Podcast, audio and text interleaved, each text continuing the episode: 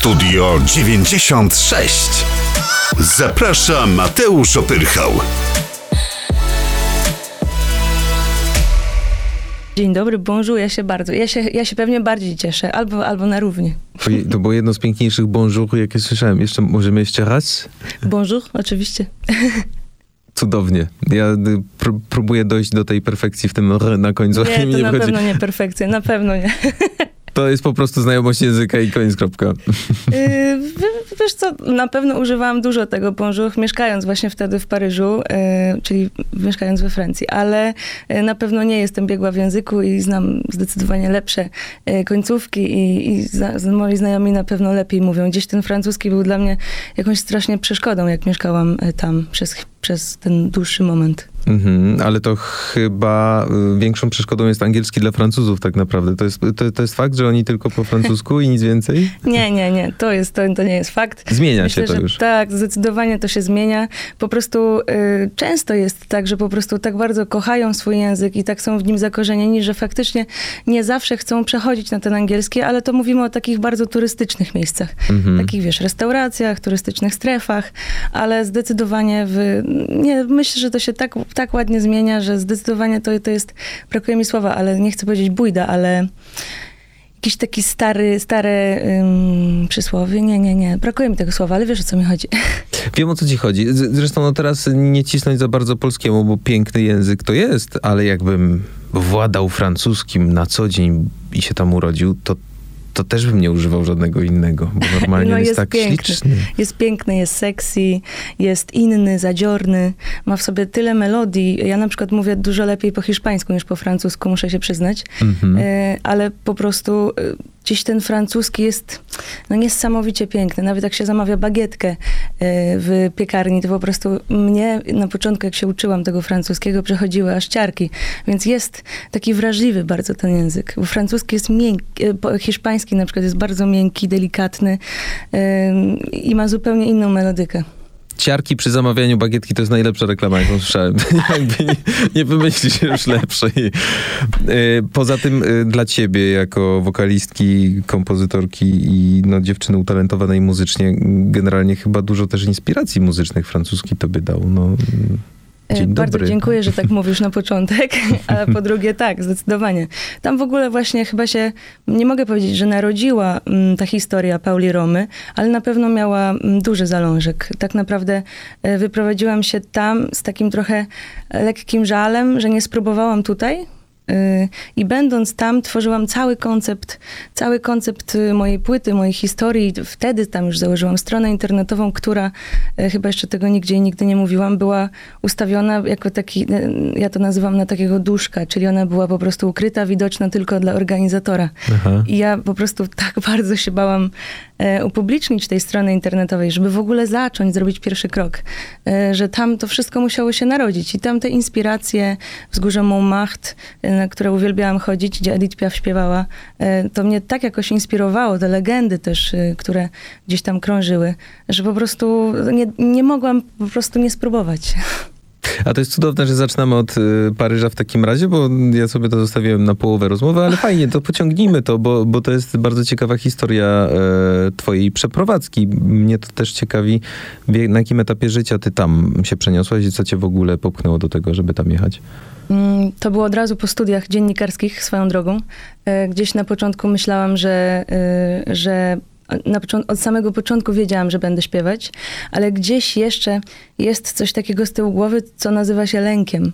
Więc gdzieś tam też to starsze pokolenie często mówiło, że uważaj, będzie ciężko trochę zarobić z tej muzyki, w ogóle żyć z tej muzyki. Właściwie o to chodzi i to jest bardzo niedoceniany, mi się wydaje, po prostu był może, teraz już bardziej, ale to był taki niedoceniany zawód, traktowany bardziej jako hobby, a nie jako zawód. Szczególnie właśnie w starszych pokoleniach. Mówię oczywiście nie o wszystkich, ale o tak gdzieś tam takiej większości. I ja wtedy się bałam, dlatego poszłam na to dziennikarstwo. Na szczęście, chociaż niestety, bardzo dobrze wspominam, ale tylko licencjat zrobiłam z tego dziennikarstwa i później natychmiast już przeskoczyłam na muzyczne kierunki. Emisja głosu, trener wokalny i wszystko, co z muzyką związane. Ale ta chwila zawahania, mówię o niej dlatego, że ona była bardzo ważna, bo od razu po dziennikarstwie pojawiła się możliwość wyjechania do Paryża i zamieszkania tam na jakiś czas, tam ponad rok. Nawet miałam dłużej tam mieszkać, przyznaję, bo plan był pierwszy na 3 lata. Ale po prostu po tym ponad roku poczułam takie ukłucie bardzo silne, że muszę wrócić, żeby spróbować nagrać płytę. I nie wiem dlaczego, przecież płytę można nagrywać, wiesz, w każdym zakątku tak naprawdę świata. No, można, prawie w każdym, no nie każdym, przesadziłam, ale prawie w każdym. Tam, gdzie jest prąd i gdzie jest możliwość nagrywania i łączenia się z ludźmi, czyli internet. I dźwięk się rozchodzi, bo w próżni chyba się nie da. To oczywiście, tam gdzie się oczywiście w dobrych parametrach rozchodzi dźwięk. Więc zakładajmy, że takich miejsc jest dużo. To ja sobie po prostu ubzdurałam, że to musi być nawet nie Polska, tylko Warszawa właśnie. I tutaj wróciłam. Tak sobie ubzdurałaś. To było takie twoje cholerne pragnienie, idąc tytułem płyty. Tak, dokładnie. Nie chciałam tak, wiesz, wcześniej już wyskakiwać z tego właśnie. I tak się zastanawiałam, czy już powiedzieć o tym, że to było to cholerne pragnienie, czy później. A nie bałaś się tego, że... nie wiem, czy bałaś, to jest dobre stwierdzenie, że w Warszawie możesz mieć mniejszy ładunek takich inspiracji wokół jak w Paryżu? W sensie nie wolałaś tam zostać, bo no, gdzie tam nie spojrzysz, tam po prostu jest cudownie i wydaje mi się, że tam no znowu nie chcę, to nie to, że ja chcę obrażać Polskę i Warszawę, tylko, że patrząc na przykład na wieżę Eiffla jesteś w stanie łatwiej coś skomponować niż siedząc w Warszawie. No zależy jaki masz widok z okna. Wiesz, myślę, że to właśnie różnie bywa. Myślę, że szczerze bardzo różnie bywa. Ja też, mieszkając tam, byłam zachłyśnięta tym pięknem. I architektonicznym, i historycznym. No przecież tam nie ma dnia, żeby w ogóle się nudzić. Tam jest, ja jeszcze nie zdążyłam przez te 1,5 roku, dodatkowo jeszcze wcześniej bardzo często tam latałam i później raz na 2 tygodnie w miesiącu. Ja jeszcze nie zwiedziałam wszystkich miejsc, które chciałabym zwiedzić. Więc jakby tych miejsc do inspirowania się jest tak dużo, ale mi się wydaje, że jestem pewna tego. Na przykład Warszawa się pięknie rozwija. I naprawdę zrozumiałam to po latach, że nie miejsce definiuje to, czy ty coś stworzysz w przestrzeni, tylko twój czas w życiu i twoja emocja to definiuje. I tak naprawdę ja przyleciałam do Warszawy z takim poczuciem, ja pamiętam jeszcze na lotnisku, jak łezka mi leciała, taka nie wiem dokładnie jaka, bo pamiętam to uczucie, takiego wiesz, zmieszania, że ja wracam z takiego pięknego miejsca, no, do równie ładnego miejsca, ale może no nie aż takiego owianego, wiesz, romantyzmem i takimi historiami świata jak Paryż. I sobie myślałam, kurczę, czy ja dobrze robię, a z drugiej strony to było tak silne uczucie, że ja musiałam to zrobić, więc to są wszystko takie wielobarwne uczucia, to nie jest czarno-białe i myślę, tak jak już powiedziałam, że właśnie twórczość moją definiują emocje i te emocje mogą się narodzić na każdym kawałku ziemi i one tak właściwie, większość piosenek, które napisałam na płytę, może oprócz 2, powstało w Warszawie i w Polsce. I w samolocie i gdzieś na wakacjach, bo dużo piszę na wakacjach, więc jak widzisz, to nie jest takie bardzo, wiesz, na przykład mieszkając w Warszawie piszę dużo o Paryżu, a mieszkając w Paryżu nie pisałam tak dużo o Paryżu. Więc to wszystko jest bardzo gdzieś tam takie złożone i ma na pewno wiele, wiele warstw. I tak jak wspomniałaś, no nie ma chyba nic piękniejszego jak podróże, które mogą niesamowicie uwrażliwić człowieka tak naprawdę. To jest jednocześnie bagaż oczywiście doświadczeń, poznawanie nowych ludzi, ale chyba pracujemy nad swoją własną wrażliwością i takim poznawaniem świata dzięki temu, że jeździmy i oglądamy. Tak, zdecydowanie. Właśnie to uwrażliwienie, tak jak powiedziałeś, nie wiem, chociażby przy jedzeniu jakiegoś wspaniałego dania nowego, bo jedzenie na przykład bardzo mnie porusza. Myślę, że podobnie jak muzyka, ono jest jedzenie jest muzyką dla duszy dla mnie. I na przykład trafiłam, pamiętam, na jeden takie jedno danie w Paryżu. Jedząc je, przypomniał mi się smak mojego dzieciństwa i po prostu czułam, jak gdzieś tam mnie to tak mnie przechodzi wszystko przez ciało. Te ciarki mam na myśli. I tak to wszystko działa, że natychmiast wróciłam wtedy do domu i zaczęłam myśleć, czy by nie stworzyć jakiejś piosenki, w której gdzieś jest to jedzenie. I tam też ta myśl zakiełkowała w mojej głowie. Czy mogłabym połączyć właśnie wrażliwie na przykład jedzenie z muzyką. Więc te podróże, to jedzenie, ta muzyka, to wszystko gdzieś ma te wspólne po prostu sploty. No i pięknie połączyłaś jedzenie z muzyką, wydając płytę Cholerne Pragnienia z Przepiśnikiem, tak? Dobrze mówię? Dobrze, to jest dobre dobrze. Słowo, tak. To jest tak, taki polski odpowiednik cookbooka. Mi się podoba to Przepiśnik, słowo Przepiśnik. Tak, no. Przepyszny. Tak jest blisko tak. słowa przepyszny. Tak. I od pisania, i od przepysznie, i od pysznie, i pychota. Ma bardzo fajną genezę. Cudowny.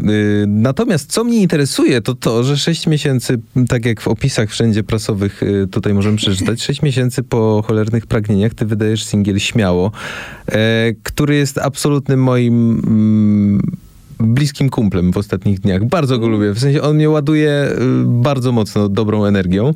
Za chwilę o tej energii chciałem z tobą porozmawiać, bo jestem ciekaw, jakie on ma przesłanie i co miał przekazać światu. Ale ty jesteś cholernie głodna nowej muzy, co? To prawda, jestem głodna. Ten głód to jest świetne. Głód to jest w ogóle idealne słowo tutaj. Tak. Nie mogę jakoś... Przyznaję, że to są w większości moje decyzje, nie poparte żadnym właśnie sztucznym, nie wiem, bardzo często się mówi, że ktoś jest przymuszany do czegoś branży i tak dalej. Absolutnie nie. Ja że jakąś maskę przybiera, tak? Że to jest absolutnie. Jakaś kreacja, płyta może być kreacją, tak, ty jesteś sobą na tutaj swoich... jest wszystko absolutnie tak płynąco, naturalnie. Ten przepływ jest niczym niezakłócony. Czułam, że po Cholernym Pragnieniu po prostu mam jeszcze dużo piosenek, które napisałam wcześniej, a które na przykład nie weszły na płytę, a zasługują na to. Gdzieś tak podskórnie czułam, żeby je usłyszeć. A później zaczęłam jakby, miałam sobie zrobić przerwę, przyznaję, takie miało być pół roku przerwy w mojej głowie, a później zrozumiałam, że to nie jest ten moment, bo ja nie czuję potrzeby na tę przerwę, więc dlaczego mam ją robić? I dlatego zadzwoniłam na przykład do nowego producenta, właściwie nowego to jest jakieś złe słowo, po prostu zaproponowałam rozszerzenie moich współpracowników, mojej grupy producenckiej, po prostu tak. I tak z Robertem, czyli Dryskalem, powstał singiel Śmiało. Ale jak ty cudownie operujesz językiem takim biznesowym, zaproponowałam rozszerzenie mojej kadry, tak? Dobrze. Kadry pracowniczej. Tak, nie powiedziałam kadry pracowniczej. Nie powiedziałaś kadry, dobrze. No, tutaj nie, powiedziałam udaje. Czegoś, ale tak, trochę to mogło tak zalecieć trochę. No tak. Po prostu zadzwoniłaś do typa i on zrobił zarąbisty singiel. No, dokładnie. Zadzwoniłam do niego. O pracy z nim zaraz, ale pięknie wspomniałaś o tym, że dla ciebie głód jest ważny. Trochę czepiłbym się teraz, jeśli możemy, jakkolwiek to zabrzmi. Jak jest z trawieniem u ciebie piosenek? Bo Cholerne Pragnienia były osobistą płytą, wspominałeś w wywiadach. Najtrudniej było ci podzielić się ze światem Różowym niebem nad Warszawą. A ciekawi mnie to, nie słyszałem jeszcze nowej płyty, bo po prostu nie miałem okazji, nie było jak, bo jeszcze jej nie ma, ale będą na nowej płycie piosenki, które jakoś równie trudno było ci przepracować w sobie, będzie równie osobista, co poprzednia? Tak, jak najbardziej. Płyta będzie dłuższa na pewno i dlatego też nie śpieszę się i nie pokazuję, nie rozsyłam jej, nie wysyłam, bo tak naprawdę jeszcze jej nie ma. Jest ona w połowie prac, jakbym miała tak rzetelnie powiedzieć. I nie śpieszymy się tym razem z jej wydaniem, właśnie dlatego, że też chcę dać trochę jednak przestrzeni na to, żeby te nowe piosenki i cholerna trasa koncertowa, właśnie zagramy w tym roku całą trasę, taką mini, promującą album Cholerne Pragnienie. Więc nie chcę, żeby to wszystko gdzieś tam się nachodziło na siebie, więc tak pomalutku podchodzimy do nowego albumu i na nowym albumie będzie bardzo dużo takich bardzo intymnych, bardzo trudnych też do przetrawienia i tekstów, i piosenek.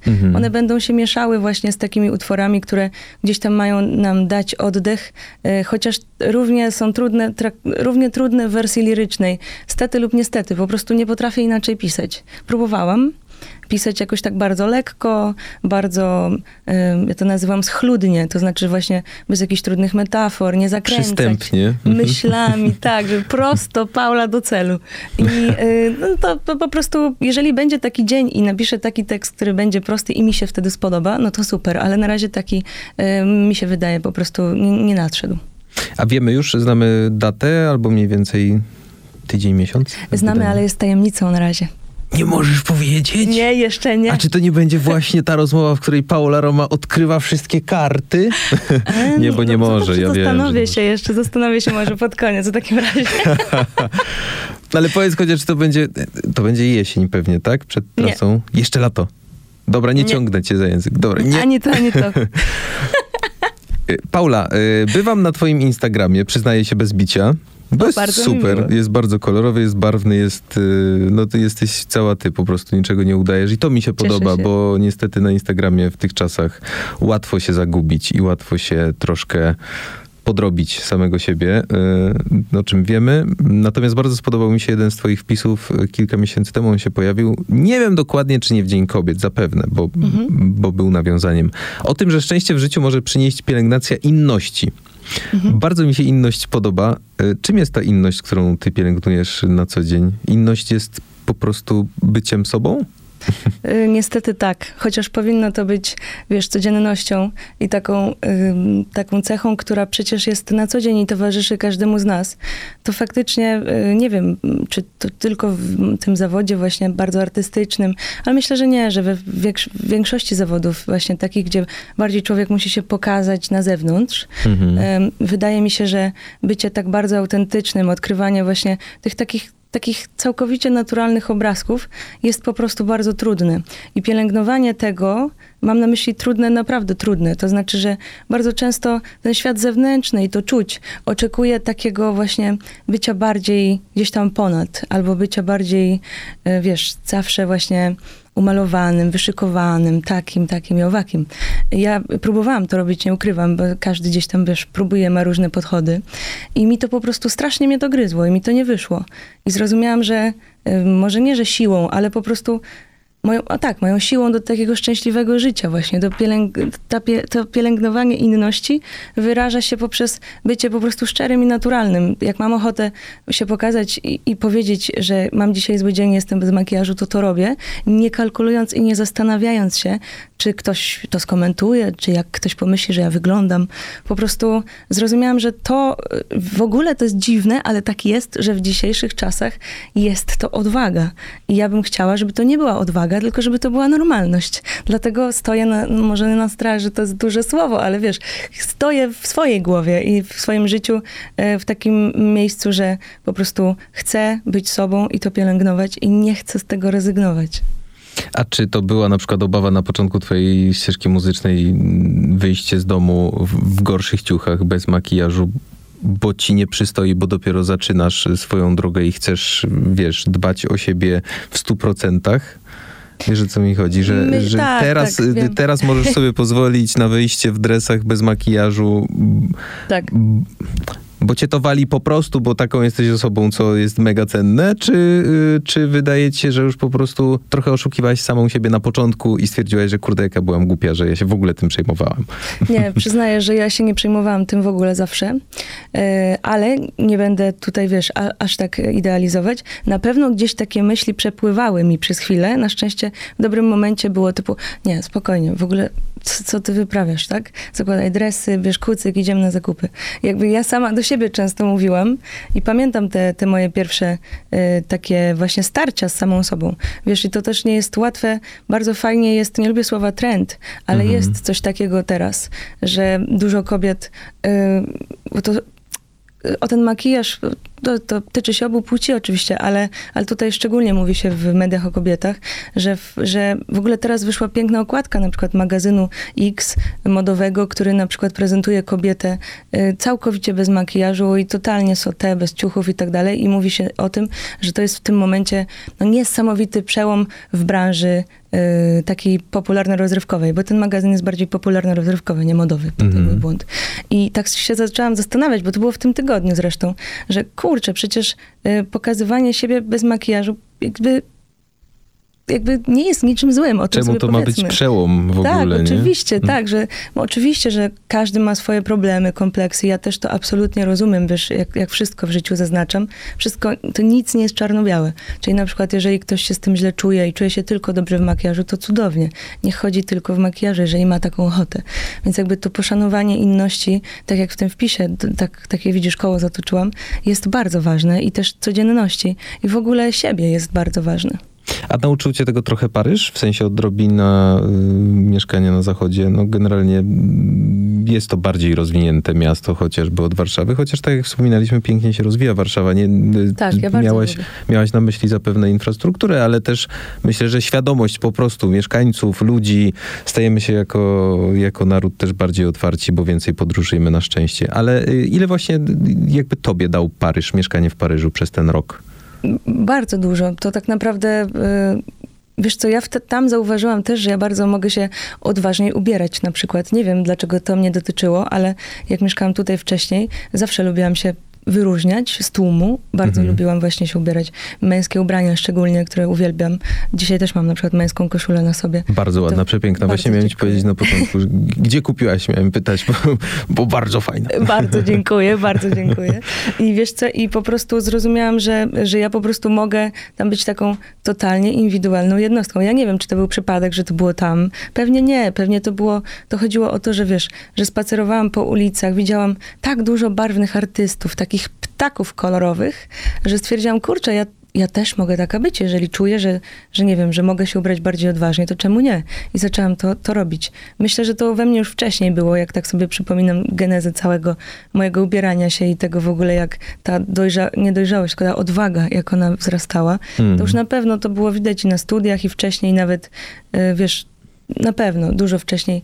Wiele osób właśnie też mi mówiło, że gdzieś tam że odstaję, ale w takim chyba pozytywnym znaczeniu. Nigdy nie czułam się gorsza, żeby było jasne. Zawsze raczej słyszałam, że... To ty byłaś tym kolorowym ptakiem właśnie. Tak. Zawsze słyszałam raczej, że o, inaczej wyglądasz. Tak na przykład najbardziej elegancko zazwyczaj, to kiedyś.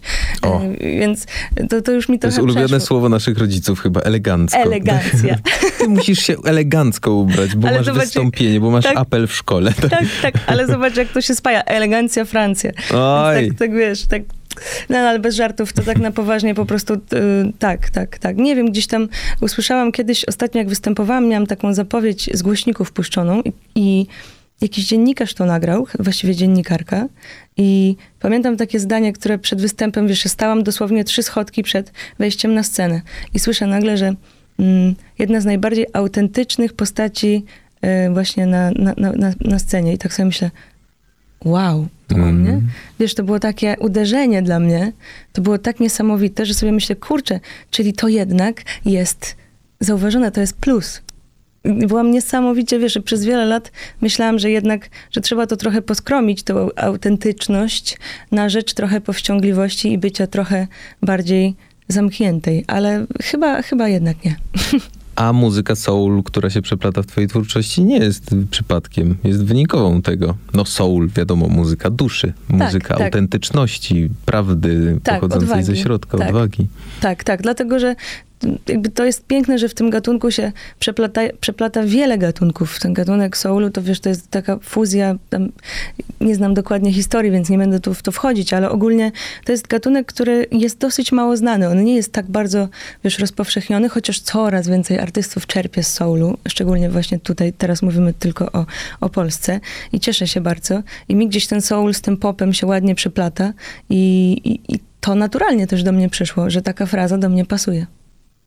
On jest bardzo wdzięczny, jeśli chodzi o bujanie, bo to jest muzyka do bujania. Tak, albo właśnie pod kołderkę, albo do lekkiego bujania. Bo ona chyba w ogóle się wywodzi z R&B tak naprawdę, a R&B się wywodzi z bluesa. I tam jest hip-hop i tak dalej. Tak, to wszystko się ze sobą przeplata przecież. Chociaż nie wiem, jak ty uważasz, czy ty jesteś z tej szkoły, która lubi wkładać... wiesz, kawałek do poszczególnej szufladki, czy ty jak stworzysz kawałek, to nie zastanawiasz się nad tym, jakiego jest gatunku, bo po prostu ci się podoba. Tak, to po prostu mi się musi podobać. I to jest wiesz, bardzo często. Tak, czasami wychodzi ta piosenka trochę bardziej popowa i też jestem z tym okej, bo po prostu sam gatunek i sama nazwa piosenki nie definiuje tego, czy ta piosenka jest dobra, zła, gorsza, czy lepsza. Jasne. Tylko po prostu, wiesz, tworzę piosenkę, najczęściej sama w domu właśnie na pianinie, idę do studia, zanosimy ją i bardzo dużo zależy od produkcji, czyli od tego, jakie instrumenty zostaną użyte, jak to producent zaaranżuje. Ja zawsze siedzę przy producencie i na przykład mówię, to tak, ten dźwięk to nie, to nie. I tak się śmiejemy zawsze, że ja tak dokazuję w tym, ale tak lubię, bo wtedy czuję, że mam bardzo dużą cząstkę siebie w tej piosence. Jesteś panią kierownik też. Nawet w tej produkcji. Czasami nie chcę być, ale no ta wizja moja jest była dotychczas na tej płycie ostatniej na pewno tak bardzo jasna, że po prostu gdzieś to mi dzwoniło z tyłu głowy i chciałam bardzo ją pokazać. A jak współpraca z Dryskalem w ogóle przebiegała przy Śmiało, o którym bardzo chciałbym z tobą porozmawiać? To piosenka Śmiało to było wielkie zaskoczenie, dlatego że wracałam z samolotem z Fuerteventury. To już kiedyś mówiłam, a więc powiem jednym zdaniem. Były strasznie silne turbulencje. Ja się ogólnie nie boję latać, więc proszę, wyobraźmy sobie jak silne, skoro się zaczęłam bać. I tam musiałam coś zrobić z głową, żeby po prostu nie zejść na różne choroby serca. I stwierdziłam, że napiszę piosenkę. I napisałam wtedy tekst, zwrotkę, refren, zwrotkę, właściwie chyba wszystko. Następnego dnia już pamiętam, jak świeciło słońce, w podskokach biegłam do studia, do Dryskala i przedstawiałam mu, mówię, słuchaj, musimy zrobić tę piosenkę, mimo że tego dnia był plan zupełnie na coś innego, bo mieliśmy siąść i robić od zera inny numer. I on mówi, nie, no może zrobimy coś od zera, tak jak się umawialiśmy. Ja mówię, nie, spróbujmy to, bo ja dzisiaj to tak czuję, że to jest koniec. I ta piosenka powstała, nie chcę tutaj przesadzać, ale mi się wydaje, że w 5 godzin. Wow, że to był taki strzał. Bardzo szybko. Tak, to był taki, nie mówię oczywiście o produkcji, doszlifowaniu tego, tak, ale całym zarysie piosenki, to myślę, że to było maksymalnie 5-6 godzin. To było jedno spotkanie. Niesamowite. Takie śmiałe spotkania, jak widzisz. A reszta numerów na płytę też jest w podobnym tempie? Nie, to zależy oczywiście.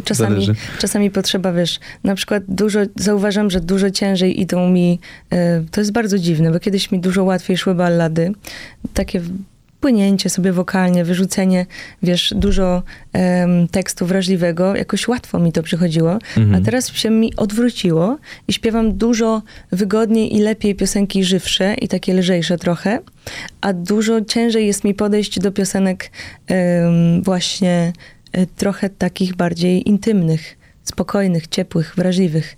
I teraz na przykład zrobiliśmy taką balladę, którą mam zamiar gdzieś może na jesieni wydać i po prostu zrobiłam jedno podejście do wokalu i to nie był ten dzień, strasznie mi źle poszło, sama to słyszałam i mówię do Dryskala, mówię, słuchaj, nie, to musi padać deszcz, musi być ciemno, ja muszę wyczuć ten dzień, ja ci powiem, kiedy on nastąpi, to nie jest teraz, skasuj ten wokal, nie chcę go nigdy więcej słyszeć. Więc to różnie bywa. Słuchaj, musi padać deszcz, to ty jedź nad Polskie Morze, bo tam trafisz zawsze. No tak, no muszę go zabrać, bo to on musi nagrać, on też realizuje ten dźwięk i te wokale, więc musiałabym go zabrać z całym sprzętem, co jest oczywiście możliwe. O tej autentyczności jeszcze chciałem do tego wrócić, bo to na pewno było takie pochlebne dla ciebie, jak usłyszałaś to ze sceny, prawda? Jako zapowiedź. Tak. Bo ja się też spotkałem z takimi określeniami jak nowa nadzieja polskiej muzyki. Podoba ci się? Duże, do uniesienia. No, jakie to jest brzemię, prawda? Czuć ciężar. Tak. Dostajesz taki atom i handluj z tym, kochana. No. Czuć tutaj, wiesz, tutaj czuć. Nie jestem w stanie ocenić tej płyty, bo jeszcze za mało jest zrobione i nie jestem obiektywna na pewno, więc to słuchacze muszą ocenić i mam nadzieję, że ocenią, ale to jakby nie stresuję się tym. Po prostu tworzę tak, jak czuję danego dnia i myślę, że naprawdę wierzę głęboko w to, że ta autentyczność, naturalność, ta szczerość przekazu, to, że to nie są na przykład wymyślone historie, tylko takie właśnie totalnie z życia wzięte, wierzę w to, że one mają wtedy taką siłę rażenia emocjonalną chociażby, że one znajdą swojego odbiorcę, może nie jakoś bardzo szerokiego na początku, a może i także takiego. Nie mam pojęcia. Wierzę po prostu, że to trafi do osób, które szukają gdzieś jakiejś wartości, wrażliwości i dokładnie tego, co na przykład w danej piosence tam jest. Wierzę w to głęboko. Ale widzisz, ten test drugiej płyty jest bardziej nerwowy dla twórcy, czy dla słuchacza? Bo ja się nad tym zastanawiam teraz. Bo to jest ciekawe, to ja nigdy... To jest czy to testujesz pytanie. Słuchacza, czy testujesz samą siebie jako artystka? Samą siebie na pewno trochę tak, ponieważ to od razu ci odpowiem, że wcześniej, to znaczy 2-3 lata temu, ja w ogóle nie byłam przekonana, nie inaczej. W mojej głowie ja myślałam tak, czy ja jestem w stanie stworzyć więcej niż na przykład 20 piosenek w życiu? To kilka lat temu było. W życiu? Tak, okay. Tak, no bo wtedy miałam, chodzi mi o takie, wiesz, dobre piosenki, co wchodzą na płytę. No. Miałam napisanych naprawdę wiele piosenek, ale większość mi się nie podobała i odrzuciłam. I tak wyglądały moje pierwsze lata pracy. I nawet, będę szczera, zaryzykuję stwierdzenie, że wrzuciłam do kosza właściwie pewnie całą płytę pierwszą. Nie wiem, czy to było słuszne, czy nie. Nie rozmyślam nad tym. Mhm. Po prostu ona mi na tamten moment nie pasowała. Było dużo zgrzytów emocjonalnych i człowieczych, i współpracowniczych, i różnych. I stwierdziłam, że wyrzucam ją. Na szczęście wtedy byłam sama swoim wydawcą i sama zarządzałam wszystkim, więc mogłam sobie na to pozwolić. Nie miałam terminów i tak dalej. To później mnie doprowadziło do epki Cześć, tu Paula Roma, a później do Cholernego Pragnienia. I stwierdziłam wtedy już 2 lata temu, że kurczę, jednak jestem w stanie napisać dużo więcej niż te 20 piosenek. Więc, ale taka obawa moja lekka była. Na początku, jak zaczynałam tylko pisać piosenki, że jak to jest napisać tyle piosenek. Ale teraz wiem, że można. Właśnie, a ty byś chciała, żeby twoje piosenki były... Gdzie grane? Chciałabyś, żeby co się z nimi stało? W sensie, żeby to one były bardzo intymne, bardzo takie blisko ludzi, żebyśmy mogli je sobie zabierać, wiesz, w takie odosobnione miejsca, żebyśmy spotykali się z twoją muzyką sam na sam i ją przeżywali? Czy one mogłyby na przykład grać po reklamach? Czy one mogłyby być ścieżką dźwiękową do filmu? Jak traktujesz w ogóle swoją muzykę? W sensie, bo wiem, że to jest najważniejsze dziecko dla każdego artysty. Więc... Tak, oczywiście. Ja traktuję tę moją muzykę w taki bardzo, bardzo emocjonalny, wrażliwy, jak każdy pewnie artysta sposób. I nigdy nie myślałam w takich kategoriach typu, dobra, ja tworzę na przykład tylko do tego radia. Albo tylko... Do samochodu, albo tylko pod prysznic, tylko albo wieczór, na piknik, tak? Tylko, nie, nigdy. To jest zbyt wąskie, to jest zbyt wąska szufladka. Ja zazwyczaj myślałam po prostu, że tworzę piosenkę, a później, jak już wyszła ta piosenka, to faktycznie, jak się odsłuchuje, to trochę słychać, gdzie ona pasuje. Trochę takie też nowoczesne platformy streamingowe dyktują takie warunki, że słychać, że one na przykład puszczają jakieś piosenki na wieczór i to słychać, że tak, to jest taka piosenka idealna. Na jaką playlistę na wieczór, trafisz, tak. Do biegania i tak dalej. I to jest bardzo fajne, to mi się bardzo podoba, bo faktycznie jest tak, że dana piosenka ma jakiś swój mood właśnie. Ona ma jakieś swoje uczucie. I nigdy nie myślałam w taką kategorią, że ja mogłabym lub nie mogłabym. Myślę, że jakbym dostała propozycję stworzenia muzyki do filmu, to na pewno instrumentalnie bym tego się nie podjęła, absolutnie. Ale na przykład wokalnie, żeby zaśpiewać i wymyśleć, w ogóle, żeby stworzyć piosenkę przy pomocy zespołu instrumentalnego i producenta, na pewno bym podjęła się takiego czegoś na 100% i z wielką przyjemnością. Do serialu tak samo. Na pewno ta muzyka nie zna granic i ja nie traktuję jej tak granicznie właśnie bardzo. A jakby... Twoja nowa płyta składała się z potraw. To jakie jedzonko by tam się znalazło na niej? Ale cudowne pytanie wymyśliłeś, Mateusz. Zobacz, jakie słodkie. Jakie jedzenie? Wymyśliłem je tak rano, po obudzeniu. Od razu, wiesz? No to jak to powiedziałeś, to od razu mi tak, nie wiem dlaczego, ale zaświtało mi od razu spaghetti. Spaghetti, czerwony sos, jakieś takie właśnie pomodoro, putaneska. Coś takiego mi się kojarzy z zakochanym kundem. A tak. Co, z czym jest putaneska? Czym jest putaneska? Kapary, anchois. Sos pomidorowy, tak. To moje ulubione. Ojej, więc tak, oliwki, tak. Siekane. Tak, więc... Ale nie te bez pestki. Ty z pestką? Nie no, możesz kupić bez pestki albo po prostu wziąć z pestką i sobie je wydrylować. Dokładnie, a są jeszcze takie z papryką, to one tak rosną, nie? Z tym w środku. Tak. Tak. A ja lubię z pestką najbardziej oliwki. Naprawdę? Możesz tak, sobie zęby połamać, a dajcie spokój. Nie, bo one najpiękniej smakują. No to prawda, ale te duże takie, takie tak, ogromne. Tak. Więc widzisz, powiedziałeś danie, a ja widzę spaghetti, od razu widzę zakochany kundel i po zakochanym kundlu widzę miłości, piosenkę o miłości. Więc to spaghetti od razu zatoczyło koło i na pewno byłoby to do piosenki o miłości, na 100%. Cudownie. A czy będzie z przepiśnikiem, czy ta już płyta nie?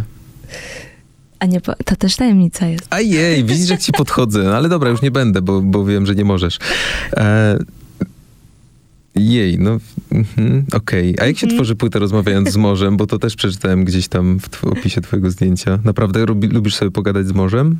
Czasem? Tak, oczywiście. To jest oczywiście, wiadomo, taka metafora takiego gdzieś tam pewnie uwalniania swoich myśli.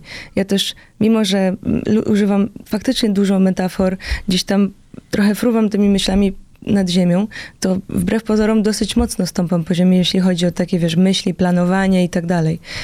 Chciałabym bardzo być taka lotna, artystyczna i w ogóle oderwana od rzeczywistości. Bardzo bym chciała, ale po prostu nie mam na to szansy. To nie jest jeszcze ten etap. Nie wiem, czy w ogóle on kiedyś nadejdzie, ale po prostu na razie muszę się skupiać nad tym, żeby właśnie pisać te utwory. Tym bardziej, że no, piszę je bardzo często właśnie sama, najczęściej. Więc jak rozmawiam to jest duże słowo, po prostu wypuszczam myśli, spaceruję, gdzieś to mnie inspiruje. Piosenka na przykład Miłość to początek z płyty Cholerne Pragnienie powstała nad morzem, nad oceanem w Omanie. Więc to gdzieś tam się poczułam zainspirowana bardzo taką kompletnie pustką, taką przestrzenią. To w ogóle tam nikogo nie było. Była dzika plaża jakaś, na którą dojechaliśmy i to było niesamowite. I wiał wiatr, ja miałam taką lnianą koszulę na sobie i ona cała po prostu falowała i wtedy napisałam takie 4 wersy, już nie będę ich cytować, ale wtedy zrozumiałam, że mogę pisać pod wpływem chwili, uczucia i ten strzał, ja to nazywam takim strzałem, jest piękny. W tworzeniu, w komponowaniu w ogóle. I to chyba nazwałam tą rozmową z morzem. Cudownie się tego słucha, bo od razu człowiek sobie wyobraża artystę, który jakby pracuje, idzie własnym rytmem. I to chyba tak powinno wyglądać, nie? Że nie masz deadline'u nad sobą. Paula, za 3 tygodnie płyta. Nie interesuje mnie to. Nie podpisaliśmy tutaj do studia marsz.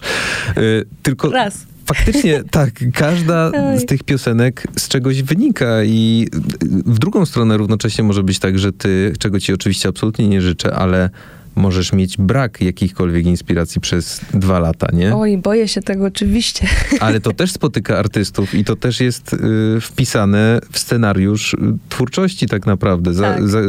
Po każdym dołku przychodzi górka, więc po tych 2 latach zapewne mogłabyś wydać 7 płyt naraz, bo akurat by cię taka inspiracja trafiła, nie? Ale to jest chyba cudowne. W sensie, jak ja ciebie słucham, jak ty o tym opowiadasz, to tobie to bardzo pasuje i do ciebie to pasuje. Bardzo mi miło, że tak mówisz, naprawdę. Ja odczuwam to jako wielką radość i takie, nie wiem, ja traktuję ten czas, kiedy ja mogę tworzyć, naprawdę niesamowicie i bardzo się mocno na tym skupiam. Jakby to jest mój priorytet.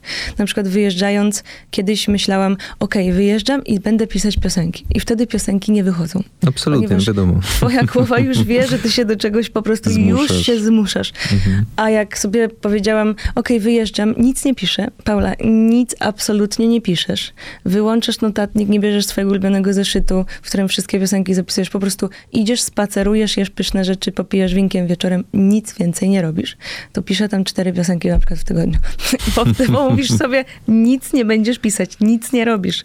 Tak na przykład powstała piosenka Przez przypadki właśnie. Z takiej w ogóle nicości. Ja miałam w ogóle wtedy nic nie pisać. Z Rozali. Tak, to wtedy była ta piosenka, którą zresztą sama teraz już się nauczyłam nie oceniać, tak jakby ocena jest nieodłącznym elementem tworzenia. Tworzę coś i od razu myślałam, bardzo mocno kiedyś oceniałam swoje rzeczy i już na samym zarysie byłam w stanie powiedzieć, jestem bardzo krytyczna wobec siebie, na początku szczególnie drogi, więc na początku mówiłam, nie, ta piosenka w ogóle, ona bardzo trudna jest, to nie singiel, trudna. A później się okazało na przykład, że to właśnie ta piosenka była wybierana nie dość, że przeze mnie, to jeszcze przez super ludzi, którzy ze mną pracują i na przykład się jeszcze na samym końcu tego łańcuszka okazywało się, że na przykład poszła najszerzej i najlepiej. Więc to jest bardzo ciekawe i nauczyłam się już nie oceniać, nauczyłam się po prostu płynąć z tym, to słowo płynąć jakoś za często dzisiaj mówię, ale to tak po prostu jest, że po prostu wydawać, robić to bez dużej oceny, bo to nie mi jest to oceniać tak naprawdę, tylko właśnie słuchaczom, którzy tego słuchają. A podejście do życia zero oczekiwań pomaga? Oj, na pewno, ale wiesz, jak ja myślę, że nikt nie ma zero oczekiwań, że to jest bardzo trudne. To jest wręcz niemożliwe. Myślę, że to jest niemożliwe. No jak? No wstajesz rano i już oczekujesz, że na przykład, że no wiele rzeczy. Nie będę tutaj rozwijać. Myślę, że po prostu podejście do życia, w moim przypadku oczywiście, zawsze mówię o sobie, no bo mi jest dyktować ludziom innym, wiesz, jak mają podchodzić do życia. Więc w moim przypadku podejście do życia na zasadzie mniej znaczy więcej, naprawdę. I w muzyce, i w dźwiękach, i w ogóle we wszystkim. Po prostu się sprawdza. To piękne. to jest piękne, ale jednocześnie bardzo trudne.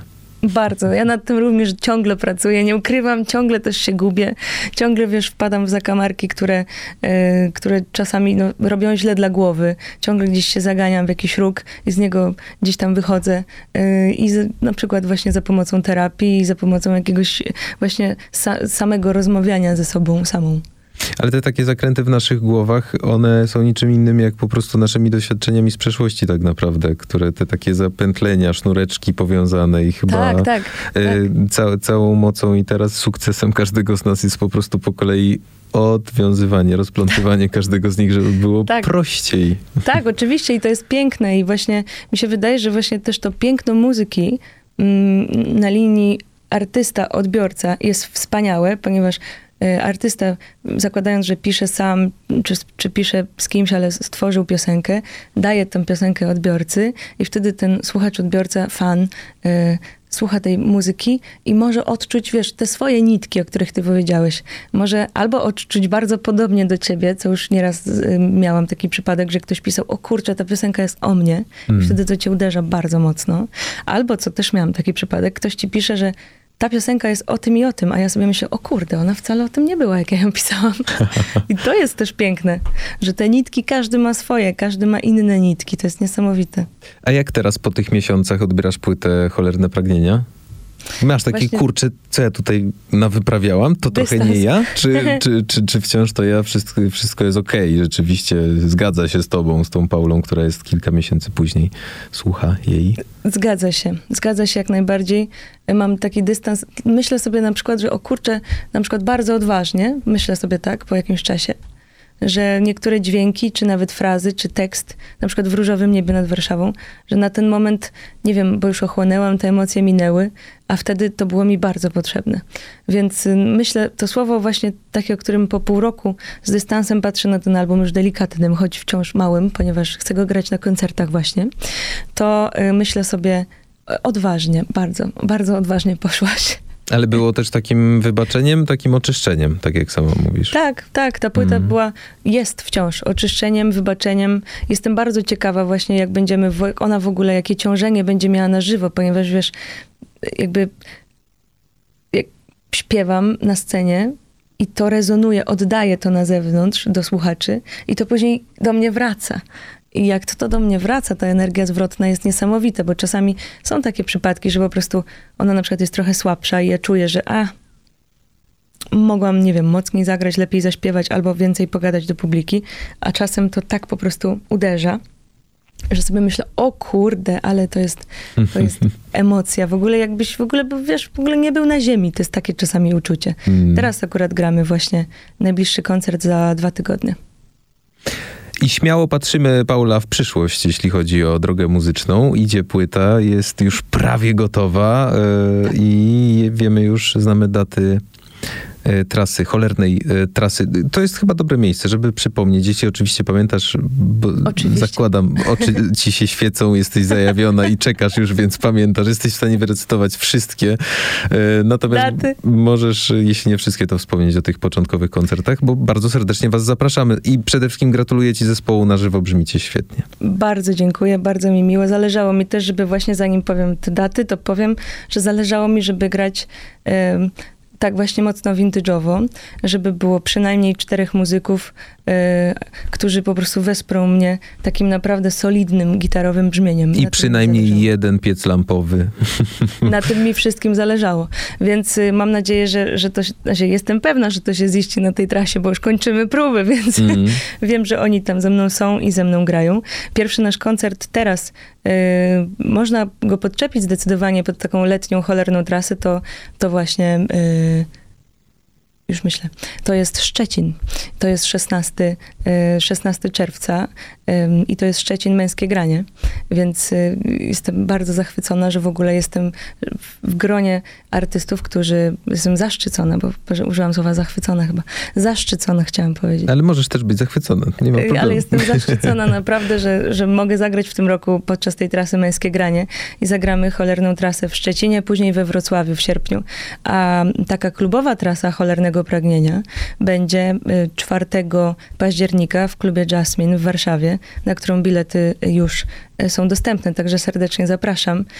Będziemy co tydzień też odsłaniać nowe miasta, więc tutaj jeszcze nie zdradzę, ale Warszawa już jest jako pierwszy przystanek cholernej trasy odsłonięta, więc serdecznie zapraszam. A jeszcze wracając do lata, to mogę wymienić tak w wielkim skrócie, bo jeszcze będzie tego sporo. Będzie Edison Festiwal, Letnie Brzmienia Festiwal. Pojawia się też jako gość w projekcie Babie Lato podczas letnich brzmień. Także będzie naprawdę, mam bardzo, bardzo taki kolorowy ten sezon koncertowy i ja się bardzo nie mogę doczekać, niezmiernie się nie mogę doczekać tego. Paula Roma, jest mi niezmiernie miło i bardzo ci dziękuję za to spotkanie. Cudownie było z tobą porozmawiać i zrób wszystko, żeby nasze wieczory były jeszcze przyjemniejsze niż były po płycie Cholerne Pragnienia, bo super się bierze twoją muzykę w takie intymne miejsca i z nią spędza czas i ona uruchamia takie strefy w naszych głowach i w sercach, o których może nie do końca pamiętaliśmy albo nie wiedzieliśmy nawet i chyba to jest najpiękniejsze w muzyce, że potrafi za takie sznurki pociągnąć. Paula Roma, bardzo ci dziękuję. Bardzo dziękuję, wzruszyłeś mnie na koniec. I mocno ci kibicuję, ale tak z całego serca. Bardzo dziękuję. Powiem ci, że to czuć, nawet jakby po takiej krótkiej rozmowie, chociaż to już jest, można zaliczyć do dłuższych wywiadów. Naprawdę czuję to, bardzo dziękuję i... zapomniałam powiedzieć, że będzie nowy singiel. To może na koniec powiem, bo nigdzie tego nie mówiłam jeszcze. Oh yes. Jaki termin, gdzie, to mogę tutaj to powiedzieć, tylko spojrzę w kalendarz. Mm-hmm. Będzie nowy singiel będzie... Czyli jednak wyciągnąłem coś. Jest dobrze. I nigdzie tego nie mówiłam. I on będzie za moment, to będzie 15 czerwca. Singiel po... Tak, mogę to powiedzieć. Tak. Coś o sercu, więc nie zdradzę jeszcze całego tytułu. Będzie tam słowo też serce w środku. 15 czerwca wydajemy to.